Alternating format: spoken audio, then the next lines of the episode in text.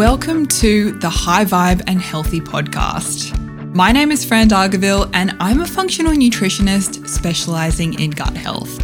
I'm here to share my down to earth, no BS approach to nutrition and health to help you get to the root cause of your symptoms. Enjoy this week's episode and submit your questions at frandargaville.com or via my Instagram, Fran Dargaville. Let's get into it. Hello there, friend. Today we are diving into a topic that affects so many women, and that is how the pill affects our gut health. The pill is the number one form of contraception used in Australia, and it's used by up to around 30% of women, which is huge, right? You might have heard that the pill isn't the best for your hormones, but did you know it can also impact your gut health as well? I don't really think that this is common knowledge, but I've had so many clients come to me over the years after having used the pill for months, years, or even decades who ended up developing all sorts of gut issues. Now, I don't think this means that we can only point the finger at the pill. Of course, there are so many other potential root causes, but this is one that can have huge impacts that we definitely want to consider. Before we get into the specifics of how the pill can impact your gut, Let's chat briefly about how the pill actually works. There are two types of contraceptive pills the combination pill with synthetic estrogen and progestin, and a progestin only pill. The different pills work in slightly different ways, but I'm going to explain the main type that most people use now, which is the combination. The synthetic hormones in the pill interrupt the communication between your brain and ovaries luteinizing hormone or LH is suppressed, which means your ovaries don't get the signal to ovulate. Now, ovulation is the fertile time in the cycle. So, if you're not ovulating, then pregnancy can't take place. Whichever type of pill you're taking, it's basically shutting down your hormones. So, yes, you're still bleeding, but you're not actually having a proper menstrual cycle. So you might be wondering now how something designed for birth control can actually impact your gut. And let's get straight into those five key ways that the pill can impact your gut health right now. Starting with number one, the pill negatively impacts gut flora. The birth control pill can lead to low levels of beneficial bacteria and also allows for the overgrowth of pathogens like bacteria, parasites, and candida.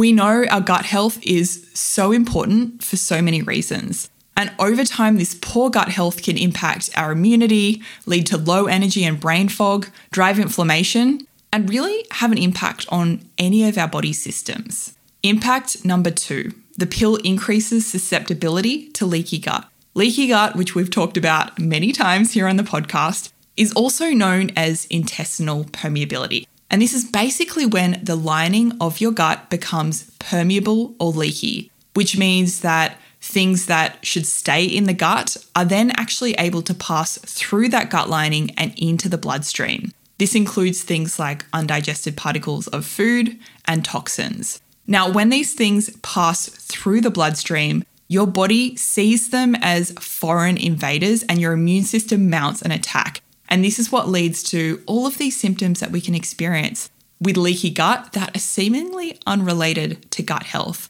like brain fog and fatigue and skin issues. So, as I mentioned, the pill actually increases our susceptibility to developing leaky gut. Impact number three is that the pill increases the risk of developing Crohn's disease. Now, of course, you need to have a genetic susceptibility to developing this also, but research has shown that there is a potential link between the use of the pill and an increased risk of Crohn's disease, which is a type of inflammatory bowel disease. Impact number four is that the pill can slow down gut motility.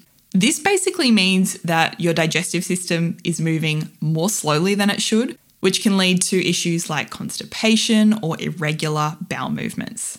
This basically reduces your ability to get rid of waste properly and detoxify via your digestive tract. And this impaired detoxification can drive hormonal imbalances and have other impacts on your health as well. Impact number five is that the pill can cause reflux or GERD or GORD, depending on where you are in the world, which is gastroesophageal reflux disease. And these things are something that a lot of my clients deal with reflux and GERD or GORD, and they can be very uncomfortable and also a very challenging thing to overcome. So, we really want to avoid the development of reflux or GERD or GORD as much as we possibly can. So, there you have it the five key ways the pill can impact your gut health.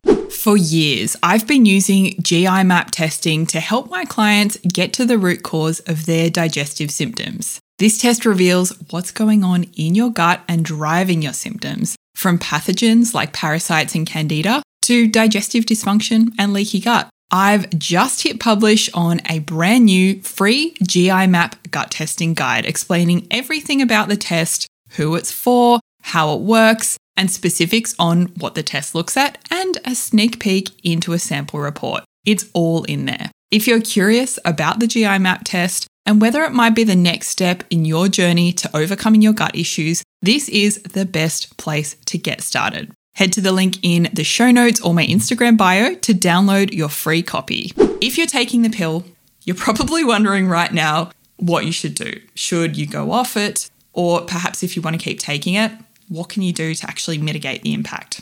So, first up, let's chat about what you can do if you're actually deciding to go off the pill. If you decide to go off the pill, you might like to take some time to get prepared first, especially if you're dealing with challenging symptoms before you started taking the pill. Some women experience what's called post birth control syndrome, which is basically the after effects of taking the pill that you experience when you stop taking it. This can include amenorrhea, which means that your menstrual cycle doesn't return for some time after stopping the pill. Other symptoms of post birth control syndrome include acne, mood imbalances or depression and anxiety, gut issues like dysbiosis, leaky gut, gas and bloating, hair loss, and many more. Now, not everyone experiences this, but some people do. So I just wanted to mention it because I think it's just good to be aware and prepare yourself just in case that is the case for you. So, if you do decide to go off the pill, here's how you can get prepared. First up, if you're relying on the pill for contraception, find alternative contraception that isn't going to interfere with your hormones, like condoms or the fertility awareness method. Number two is to eat a nutrient dense diet, so focus on whole foods, healthy fats, support your liver with bitter foods and dark leafy greens. And of course, as I always bang on about here, eat plenty of protein with all of your meals and healthy fats as well. Number three is to address your gut health and hormones with all of the things we speak about in this podcast. And this is helpful because you can actually start working on this straight away. You don't need to wait until you actually come off the pill. You can start preparing straight away but you can't actually do any beneficial hormone testing until you've had a few cycles off the pill. So get started, support your gut, support your hormones with all of the things that we chat about here on the podcast. Number four is just to be mentally prepared. So be prepared that if you choose to come off the pill, you may experience symptoms, as I mentioned before. So you might like to think about how you could manage these symptoms while you work on addressing the underlying cause. So if you used to experience painful periods, just think about perhaps some more holistic ways that you can support and manage those cramps while you work on the underlying cause. And number five, once you do come off the pill, look at what's going on with your hormones and address the root cause. And once you do come off the pill and you've gone through this process of preparing, coming off the pill, finding that alternative contraception, nourishing your body, you can look at what's actually going on and address the root cause of any symptoms that you're experiencing. So, you might like to do some functional lab testing, like the Dutch test, and actually address what's going on for you and what imbalances specifically you're dealing with. Now, if you choose to stay on the pill, that is perfectly fine. I have clients that I support who do choose to stay on the pill for various reasons, whether they have some sort of, you know, hormone-based condition with severe symptoms or some other personal reason, that is absolutely fine. There's definitely no judgment here. So, if that's the case, you want to support your gut health. So, again, with all of the things that we speak about on the podcast whole foods, protein intake, healthy fats, probiotic and prebiotic food, and also supplements as well. And really just doing the best that you can to support your gut health and your hormone health as well so that you're not going to be dealing with, you know, a lot of the consequences that we've spoken about in this episode. Before we wrap up, let's recap on those five key ways the pill impacts gut health. Number one, it negatively impacts gut flora, so it can lead to a reduction of beneficial bacteria and an increase in not so beneficial bacteria. Number two, it increases susceptibility to leaky gut. Number three, it increases the risk of Crohn's disease. Number four, it reduces gut motility and can drive constipation. And number five, it can cause a reflux or gastroesophageal reflux disease. Now, this podcast is at 250,000 downloads, which honestly is mind blowing for me. But only 20% of people who listen to the podcast are actually subscribed. I spend hours every week creating this podcast for you, and I absolutely love doing it. But in return, I have a favor to ask you. Will you head on over right now to whatever app you're listening on and hit follow? Doing this helps grow this podcast and it means we can have a positive impact together.